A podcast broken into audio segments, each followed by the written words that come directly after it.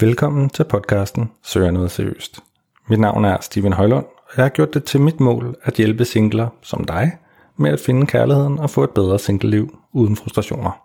Det gør jeg blandt andet gennem denne podcast, hvor jeg forsøger at belyse single- og kærlighedslivet fra alle vinkler. Hvis du oplever frustrationer i dit dating- og singleliv, så har jeg lavet et online datingkursus, som med garanti kan hjælpe dig til at få et sjovere og mere meningsfyldt dating- og singleliv. Kursister får min bog fra dating til kærlighed og kæreste med gratis, når de bestiller kurset. Du kan finde mere information på singletips.dk. God fornøjelse med podcasten. Vi har sådan en gut som, øh, som Søren Kierkegaard. Han havde jo en rigtig fin idé uh, i øh, hans bog om kærlighedens gerninger, at det var en pligt at, uh, at elske. Og altså, han tænkte selvfølgelig også på ting som at elske uh, Gud og elske andre mennesker og uh, elske sin tilværelse osv. Han tænkte på sådan en meget bred kærlighedsform, men ikke desto mindre så uh, tror jeg godt, at man kan nå langt ved at tænke på det at kunne lide sit liv som en pligt.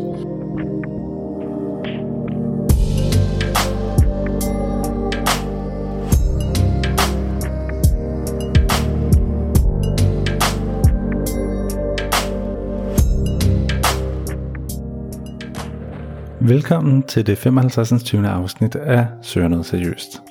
I dette afsnit skal jeg tale med øh, Alexander Sokol, som er samfundsdebattør og har skrevet en del kronikker, blandt andet også om dating. Han kritiserer blandt andet vores syn på dating og hvordan man ser os mennesker i det. Netop ideen om et kødmarked og at man ligesom faldbyder sig selv og søger efter en, der matcher ens egne præferencer. I stedet ser han tilbage til 1800-tallets forfattere for at finde en mere romantisk og mere ophøjet måde at se kærligheden på. God fornøjelse.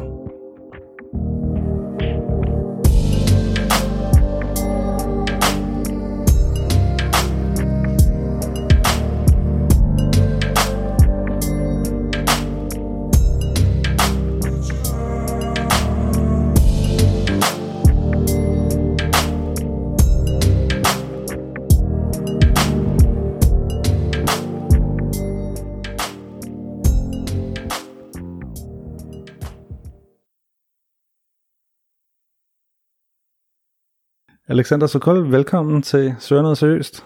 Tak. Vi har jo forsøgt at optage den her podcast før, men så gik der bare et eller andet helt galt med lyden, så derfor har du været så venlig at komme tilbage i studiet. Ja. Og det er jo perfekt, og det siger jeg mange tak for selvfølgelig. Og man kan have stødt på dig ude i det danske medielandskab, hvor at øh, du skriver kronikker på Berlinske og Kristelig Dagblad, synes jeg også, jeg har set, og Information. Ja, lidt rundt omkring. Lidt rundt omkring, og øh, jeg faldt over en af dine øh, kronikker, eller et indlæg omkring dating. Og det handlede lidt om det her, hvorfor er der så mange singler? Mm-hmm. Hvorfor er vi næsten en million enlige, hvis ikke det er lidt over faktisk, ifølge dansk statistik? Og øh, det kom du sådan lidt ind på øh, i forbindelse med det her med, at der er de her elitekvinder, som bor i byerne, og så er der de her tabermænd, som bor på Lolland, mm. eller uden for de store byer. Um, kan du elaborere lidt over det? Ja, jamen, øhm, du er jo ret i, det er jo et gådefuldt øh, fænomen, det her med, at der er så mange singler. Altså, vi er jo et samfund, der har formået at løse enormt mange af vores problemer. Altså, vi bliver ikke særlig syge længere, vi har alle sammen mad nok, og vi har alle mulige luksuriøse forhold, men øh, på en eller anden måde, så er det stadig enormt svært at finde sammen. Og det er der så kommet nogle forskellige fortællinger om, og en af de fortællinger, det er jo den her fortælling om øh, den her skævvridning, kan man sige, mellem mænd og kvinder, at der er flere kvinder, som øh, får en uddannelse, og øh, der læser, de læser flere bøger, og de er på mange måder er flere, mere dannede end mændene i gennemsnit. Og det er så blevet anvendt som, øh, som forklaring på, hvorfor der er så mange singler. Og øh, det er jo en forklaring, der har noget på sig, altså statistikkerne taler jo deres sprog, men problemet er lidt, at det er, der er simpelthen ikke nok elitekvinder øh, til rigtigt at kunne forklare det her enorme antal af singler. Øh, så det er jo sandt nok, at hvis man er øh, en del af en meget lille elite, jamen, så er der jo selvfølgelig ikke særlig mange, øh, særlig mange ligeværdige, øh, man kan date i den forstand, men det fænomen har ikke noget med køn at gøre. Det er det samme, uanset om man er mand eller kvinde, og der er nok rigtig, der er ikke nok øh, i den her lille gruppe til at forklare, som du selv siger, en million singler, så man må ligesom finde en, en anden forklaring. Ja, så det vil sige, det kan være en, altså forklaringen kan være god nok for, for de få kvinder, som, som er elitekvinder, om man så må sige. Øh, nu har vi, hvad er det, 13 procent, der tager øh, længere videregående uddannelser, øh, og der er flere og flere kvinder, der gør det i forhold til, til mænd, men, men dem, som så tager de lange uddannelser og bor i byen, de vil så have den oplevelse, at der ikke er så mange at date, men hvis man kigger sådan samfundsmæssigt på det, så hænger det ikke helt sammen. Ja, altså. enig. Altså det er, der er subjektive oplevelser af at single, det kan være en helt fuldstændig korrekt uh, forklaring på det, men det er ikke en forklaring for alle. Ja, ja. Fra. Og så er der det her med, at altså, kvinders krav er bare højere, og samtidig har vi alle sammen det ønske, at vi gerne vil date en syver, når vi selv er en sekser. Mm. Altså, vi, vi stræber alle sammen op efter, efter nogen, der er, er flottere end os, i udgangspunkt i hvert fald flottere, øh, og det vurderer vi jo meget, meget hurtigt, når vi ser et andet mm. øh, menneske. Og så er der øh, den her anden lidt spændende øh, effekt også, er, at, at mænd er mindre tilbøjelige til at date i forhold til social status. Så mm. de kan godt date nedad i forhold til social status og uddannelse, hvor kvinder dater opad i social ja. status. Og så har vi jo problemet, fordi at så er der bare færre, færre, færre af de her elite mænd, som jo så dem, der er, Øh, det kunne lidt være sådan en som dig faktisk, jo med en PhD og sådan veluddannet, veltalende og pæn fyr. Øh, altså simpelthen bare kan vælge fra alle hylder.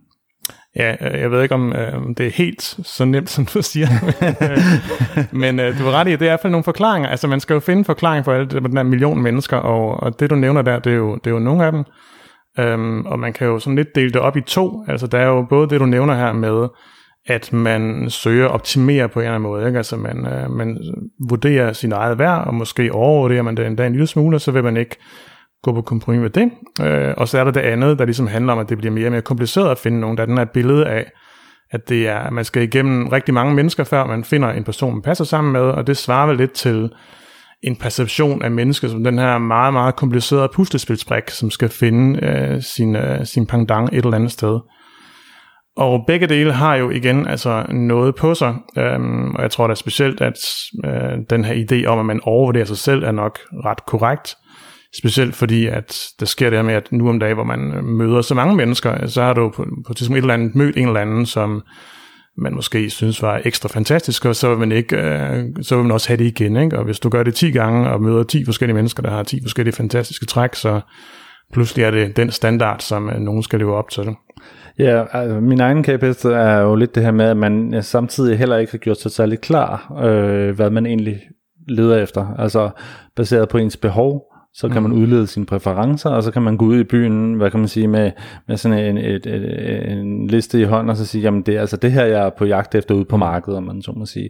Men fordi man ikke gør det, og man ikke kender sine behov særlig godt, så bliver man lidt forledt, som du lige siger der, at øh, hov, så ser du en, det var da enormt spændende, han spillede guitar, oh, spændende, spændende, mm. ikke? Så uh, næste dag, så er det, uh, her, men uh, hun var fra Argentina, og det, det var da også spændende, ikke? Og, og, så, og så bliver man egentlig bare trunket rundt i manesien, kan man sige, og, og jager bare de her sommerfugle egentlig. Sådan, øh, og, og nogle fanger man i et kort øjeblik, men så er man videre til næste. Ikke? Så det er sådan konstant de der fugle på taget på en måde, lidt igennem livet i hvert fald.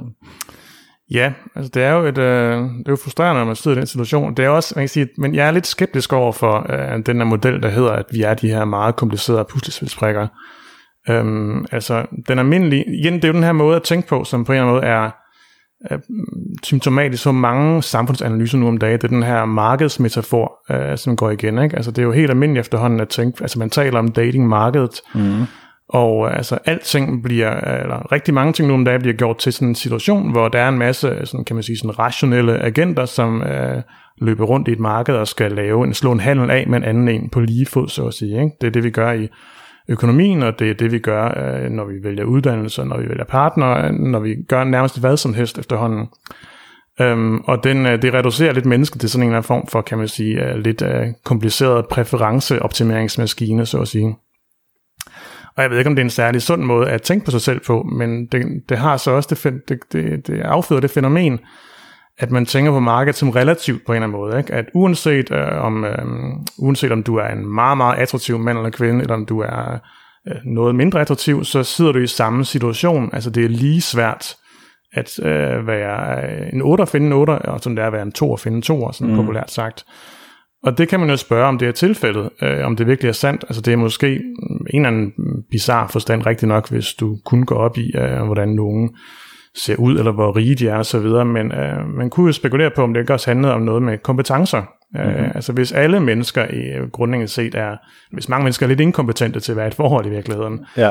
øhm, så er det jo et problem, uanset om du er en 8 eller en 2, og man jo omvendt forestille sig sådan et, eller en utopi, hvor alle mennesker er enormt karismatiske og charmerende og har en vanvittig sendesigt og en lang række gode karaktertræk, så kunne man måske finde sig til rette med rigtig mange folk i virkeligheden. Mm. Øhm, så det er, altså det, den her fornemmelse af, at det er så svært at finde nogen, det, man kunne tænke sig, at det kom mere af, at folk faktisk bare er blevet dårligere til at, øh, at være sammen med andre.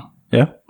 Det kunne jo også være, fordi at folk netop er mere pluralistiske, kunne man sige, at vi har fået sådan en, en, en, en postmoderne samfund, en eller anden sådan mere kompleks samfund, mm. også, også når det gælder, øh, hvad kan man sige, idéer og måder at se øh, verden på i et øh, globalistisk livssyn, hvor vi har internettet, det vil sige, at vi kan connecte med alle typer mennesker øh, hele tiden. Og på den måde, så det ene øjeblik øh, vil vi det ene, det, det andet øjeblik vil vi det andet, og måske er det okay. Alt andet lige jo arbejder frem mod en, øh, et ideal, som er noget, som hører lidt fortiden til, altså det her, den her tusomheden, kan man sige, ikke? Så, så, så der kan man sige, at vi måske bare i virkeligheden på vej hen til et andet samfund, hvor at, at øh, de debatter, vi også har om, øh, hvad kan man sige, øh, polyamorositet og så videre, det er måske bare et udtryk for, at, øh, ja, at samfundet er på vej i en anden retning, og at vi kan, vi kan håndtere pluralisme. Ja, man kan jo spørge, om det fungerer. Øh, altså, øhm, min personlige tese vil nok være, at en af årsagerne til, at folk bevæger sig mod øh, alternativer til sådan det klassiske øh, tusomhedsparforhold er, det kunne jo være sådan bare fordi, at man ikke er blevet så god til at have det parforhold længere. Øhm, men det kan også godt ske, altså det, det er jo muligt, at det andet er bedre, øh, at øh, man førhen gik op i tosomhed bare fordi, at det var en tradition, eller det var kristendommens arv osv., ikke?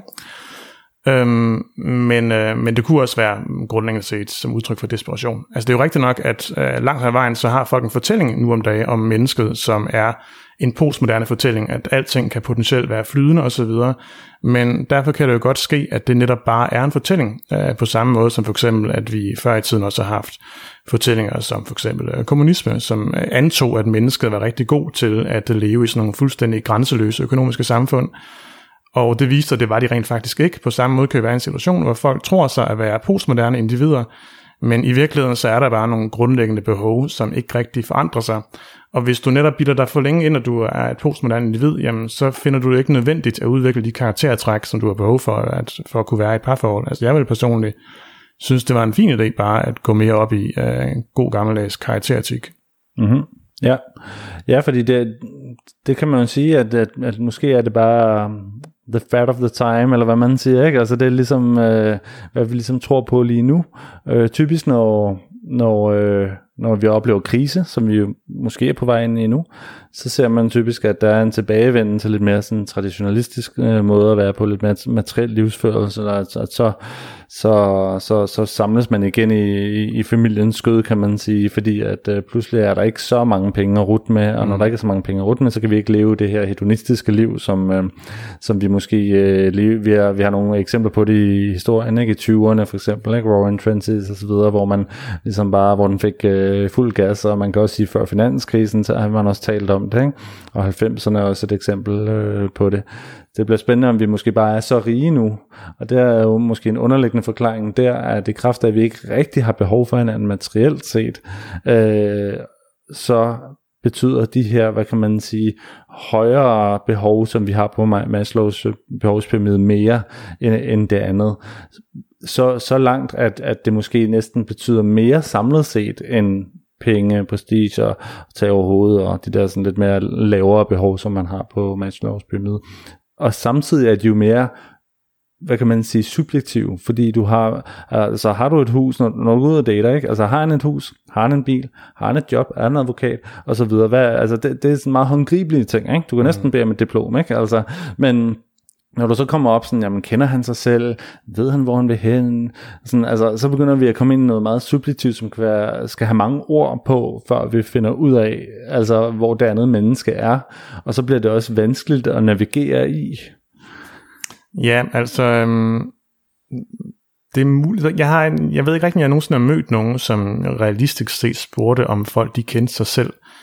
Øh, altså det er der måske nogen, der gør. Øh, jeg tror, det jeg sætter lidt spørgsmålstegn, det er ved, om folk rent faktisk kræver så sofistikerede ting. Altså om det måske har noget at gøre med i virkeligheden. At jeg tror gerne på, at folk de øh, går ud øh, til, en, øh, til en potentiel partner og ligesom stiller en hel masse mystifystiske spørgsmål, øh, som de måske ikke engang selv sådan rigtig ved, hvad er altid. Men det antyder måske mere, øh, at man er blevet mere en forbruger. Øh, Altså, man kunne jo stille det spørgsmål, om man måske bare har en, altså en meget øh, krævende attitude, i stedet for at gå ud til verden og synes, at mange ting er, øh, er fantastiske. Altså, man kunne jo forestille sig en person, som bare synes, at der er rigtig mange forskellige øh, mennesker, som kunne være enormt spændende at tilbringe deres liv med. Så det handler igen mere måske om, hvad er det, altså hvis man tror sig selv at være en rationel, nytteoptimerende agent, jamen så er man jo meget tilbøjelig til at være fokuseret på, hvad det er, man får, og hvad man gerne vil have osv. Og det kræver jo en vis dygtighed nogle gange, rent faktisk at elske det, man får. Øhm, altså der, der tænker jeg, at vi har sådan en gut som, øh, som Søren Kierkegaard, han havde jo en rigtig fin idé øh, i øh, hans bog om kærlighedens gerninger, at det var en pligt at, øh, at elske. Og altså han tænkte selvfølgelig også på ting som at elske øh, Gud og elske andre mennesker og øh, elske sin tilværelse osv. Han tænker på sådan en meget bred kærlighedsform, men ikke desto mindre så uh, tror jeg godt, at man kan nå langt ved at tænke på det at kunne lide sit liv som en pligt. Mm-hmm. Og dermed også kunne tænke på uh, den person, man er sammen med, uh, som en pligt. Og selvfølgelig kan man ikke gøre det med hvem som helst, hvis man virkelig har været så uheldig at finde sammen med et decideret uh, afskyeligt og videre styggeligt menneske, så er det en mm. svær opgave. Ja. Men langt ad vejen, så er mange mennesker jo sådan set uh, ganske behagelige. ja, ja. Men der ligger vel også lidt det der bare sådan, hvad kan man sige, være, være tilfreds et eller andet sted. Altså sådan kunne læne sig lidt tilbage, og så ikke altid være ude og skulle, som du ja. siger, nytte maksimere. Og så sådan, jamen, der er også andre ting i livet end det her, og nu har jeg fundet hende her, og hun er jo super sød og dejlig, og vi deler 80% af hvad sige, vores liv, er, at vi glade, og øh, og måske 90%, og så sidste, jamen der forhandler vi lidt, ikke? Eller sådan, i stedet for, man så, der er jo også negative ting ved at jage, der er også negative ting ved at, øh, ved at nytte maksimere, og det skal man måske lige huske nu, når vi sådan sidder her og overvejer, øh, om vi er på vej ind den her postmodernistiske, øh, hvad kan man sige, pluralistiske øh, virkelighed, eller om vi stadigvæk har sådan, øh, hvad skal man sige, meget fokus på det mere materielle måske, og sådan det mere interpersonelle, ikke? det er jo også det her med, at men folk er jo ulykkelige. Det er jo det, vi hører derude. Ikke? Altså når vi ser, hvorfor, altså, hvorfor er der så mange singler, hvorfor går vi egentlig op i det? Altså, hvorfor er det egentlig spændende at tale om? Det er jo fordi, at der er en kæmpe frustration derude. Det er, det er også det, den her podcast er udsprunget af i virkeligheden. Ikke? Så, så i virkeligheden, det skal man måske bare minde lytterne om, så er det jo, så sidder vi jo her også for lidt at finde svaret. Ikke? Altså fordi, øh, for de mennesker, som er, som er ulykkelige. Altså bliver man et lykkeligere menneske af at jage til, til evig tid i virkeligheden. Det er jo en, en, en URS-post øh, eller andet sted ja, opgave. ja, altså, øhm, det er måske, det er jo også endnu en af svagheder ved at bilde sig ind, at man er en rationel agent, øh, som skal ud og lave en god handel, det er, at man starter altid fra et underskuds, øh, en underskudsposition, ikke? Mm-hmm. Og øhm, i sidste ende, så altså alternativet til det, det er jo igen også noget, som Kierkegaard rent faktisk været inde på. Øhm, altså det er jo at, at have, man kan sige, det må jo kalde sådan mere åndeligt øh, perspektiv på tilværelsen. Og det er jo det er en bevidsthedstilstand, man kunne håbe at være i. Altså man kan gå ud i verden og synes, at det er vidunderligt bare, at, øh, at himlen er blå, og naturen er smuk, og øh, andre mennesker kan være fantastiske osv. Mm-hmm. Altså det er jo noget med at træne sig i den måde at se verden på, og det kan man jo øve sig i. Øhm, for eksempel så en gut som... Øh, som Rilke, som var en, en digter fra Tyskland, som man levede for cirka 100 år siden, han havde den idé om, at, at kærligheden det var den, øh, den sværeste opgave, som blev sat for mennesket overhovedet. Øh, og grunden til, at den var svært, det var fordi, at den fordrede, at du skabte en indre verden, så andre mennesker kunne træde ind. Du skal på en måde blive et rigt menneske. Øh, rig på alle mulige øh, måder at være på, og, øh, og det kan du gøre gennem... Øh, ja, alle mulige ting, altså gå ud og få nogle oplevelser, øh, blive et dannet menneske, læse litteratur og lytte til musik osv. Øh, men hvis først du er kommet så vidt, jamen, så vil meget af verden jo fra starten af være et vidunderligt sted at være i, og så starter man fra et, nok et væsentligt bedre sted. Mm. Ja, man kunne godt forestille sig, at det var en lidt mere langsigtet måde at tilgå tingene på, netop fordi hvis vi bare søger det der umed, altså det ser vi jo på Instagram og så videre, altså man, man klæder sig halv dag, og så danser man en lille dans på, på TikTok, eller et eller andet dans set. ja, det er præcis, jeg har set det. og det er jo det her med i virkeligheden, det her marked, det er jo egentlig ikke bare et marked, hvor at, øh, altså man går på for at handle, for at købe ind. Man sælger jo også, og man sælger sig mm. selv, og det er en one-off. Du har ikke flere produkter på hylden, du har kun et produkt, det, det, det er dig, ikke? som du sælger til en anden. Altså det er i hvert fald udgangspunkt. Ikke? Men samtidig skal du også købe den person, som køber dig. Så det er jo i virkeligheden en, en, en tovejs, altså to transaktioner, der foregår, hvis man bliver den der markedslogik, som er ekstremt svær, fordi at der er jo øh, tusinder af mennesker på markedet, så altså, det er jo to tandhjul, der skal finde sammen. Øh, det er nærmest en umulighed, også fordi, når du har den fulde transparens på markedet. Ikke? Så tilbage til min pointe, så er det egentlig bare, at at, øh, at, at det er enormt hårdt arbejde, og det er enormt kortsigtet også, fordi at du er på en måde lidt på markedet igen, fordi så kan du øh, se, hvad, hvem der er derude på, på Tinder eller på Instagram, og så kan du synes, de er også spændende næste dag, hvor at hvis man måske laver det indre arbejde, øh, som du pointerede øh, der, så, så kunne det måske være et, øh, for at tage det længere skridt, eller for at have det lange lys på, kan man sige. Ja, man kan jo se det som et spørgsmål om øh, kort kontra langt lys. Øh, øh, man kan også godt se det som, at det har noget at gøre med, nogle begreber, man ser verden gennem. Altså når du for eksempel nævner de her ting med, at man er man skal matche op, man skal være to tandhjul, der passer sammen og så videre, og øh, der er en markedstransparens og alt det her, man er hele tiden selv en vare. Man kan jo lidt høre, at det, en, at det bliver en forfærdelig måde at tænke på. Altså det er sådan en, øh, man kan sige, sådan en produktgørelse af mennesket som nærmest minder som en, om en eller anden form for sådan forfærdelig intim øh, kapitalisme. Og hvis man begynder at tænke på sig selv for meget på den måde, så kommer man jo til at øh, have et grusomt liv, grundlæggende set. Det er lidt det samme, som hvis man oprigtigt tænker på sig selv som bare et tandhjul i en stor kapitalistisk maskine. Øhm, altså så og det kan være svært. Nogle gange så kan man glemme, at der er alternativ. Øh, men altså før i tiden, man skal jo ikke gå øh, mere end et par hundrede år tilbage, og så kan man jo se i gamle romaner fra 1800-tallet, de tænkte fuldstændig anderledes. Altså øh, selvfølgelig vidste de godt, at der var forskel på social klasse, og det var dejligt at øh, blive gift med en rig øh, adelig mand, der boede i et eller andet gotisk øh, slot et eller andet sted. Men samtidig så var der jo en langt større fornemmelse for romantik. Mm. Altså en fornemmelse af, at du ligesom kunne hengive dig selv til andre mennesker, Øhm, jeg kan huske, at jeg læste en gang sådan en ret sjov øhm, novellesamling fra en russisk forfatter, Ivan Bunin, som handlede rigtig meget om kærlighed. Øh, og man kunne meget tydeligt fornemme, at det var den russiske forståelse for kærlighed. Og kærligheden som sådan en form for sådan skæbner, der bare faldt ned over det. Sådan en møllehjul øh, mm. på godt og ondt nærmest. Ikke? Så altså, når først du mødte den her kærlighed, om det så var øh, en øh, husholdersk eller en adelskvinde eller en eller anden øh, gesandt fra diplomatiet, så var din skæbne besejlet grundlæggende set. Altså der var ikke nogen fornemmelse af, at øh, der var et marked, og du var ikke et mm. produkt, øh, og du skulle aldrig sælge dig selv igen. Der var ligesom bare sket et eller andet med dig, mm. så nu vidste du, hvad du skulle bruge resten af dit, dit liv på, grundlæggende set, på godt og ondt. Og det er jo en helt anden måde at tænke på, som øh, så sikkert også kan være lidt anstrengende, øh, hvis man måske er blevet forelsket i et meget anstrengende menneske.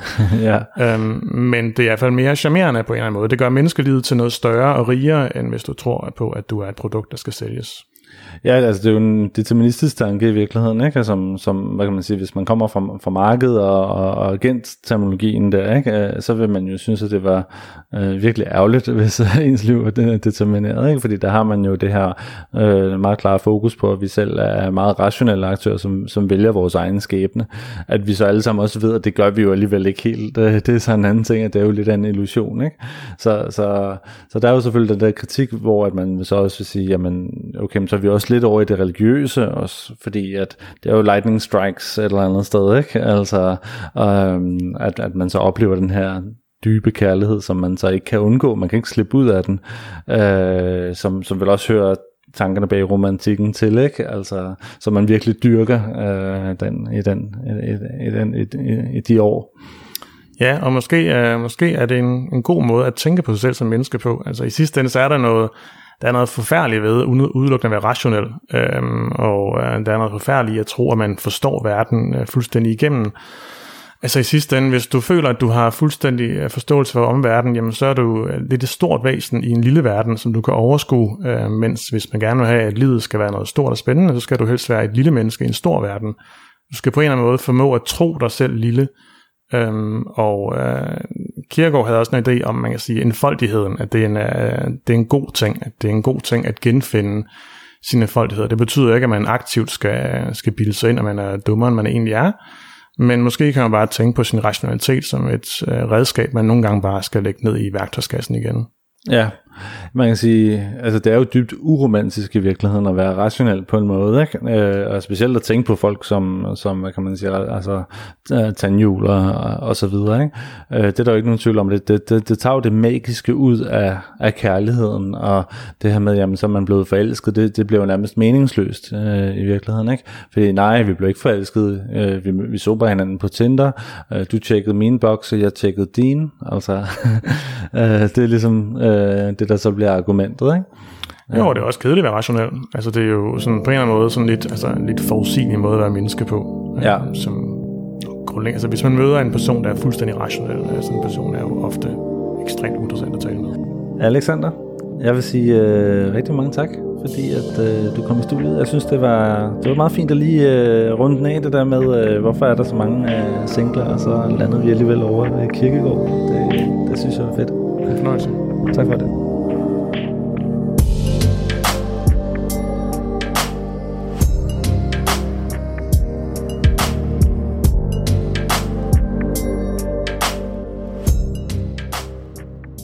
Jeg håber, du har nydt det, det der afsnit om kærlighed, og hvordan man kan se kærlighed, og hvordan man har set på kærlighed i forskellige tider.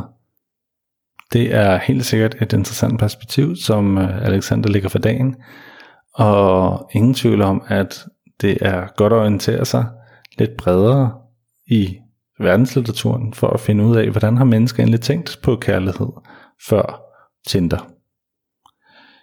Med de ord, så vil jeg sige rigtig mange tak, fordi du lyttede med.